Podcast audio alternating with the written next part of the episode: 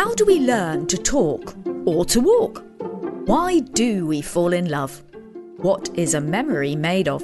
The very first moment is what I call the magic moment. So the brain is a device that allows to capture the external world. Even drinking our tea or coffee, sitting here, you know, just lifting your cup is involving millions of these neurons to be able to do this.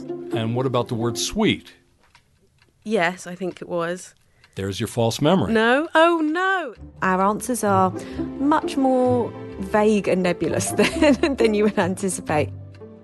I'm Anna Machin, and I'm an evolutionary anthropologist. I've spent years studying the science of human behaviour, unpicking the complexities of love and relationships, and how we become who we are.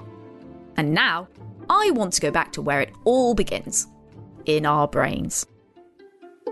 In this new series from the Bertarelli Foundation, I'm going behind the scenes of some of the most cutting-edge neuroscience research to explore our brains from before birth to after death. From prosthetics that can really feel.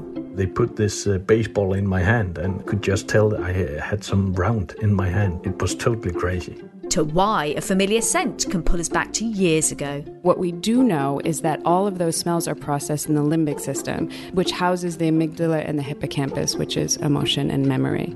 To the magic of rediscovering sound. And it was like a whole new richness and depth of sound. So that was amazing, because it was like the world just got brighter and more like technicolor.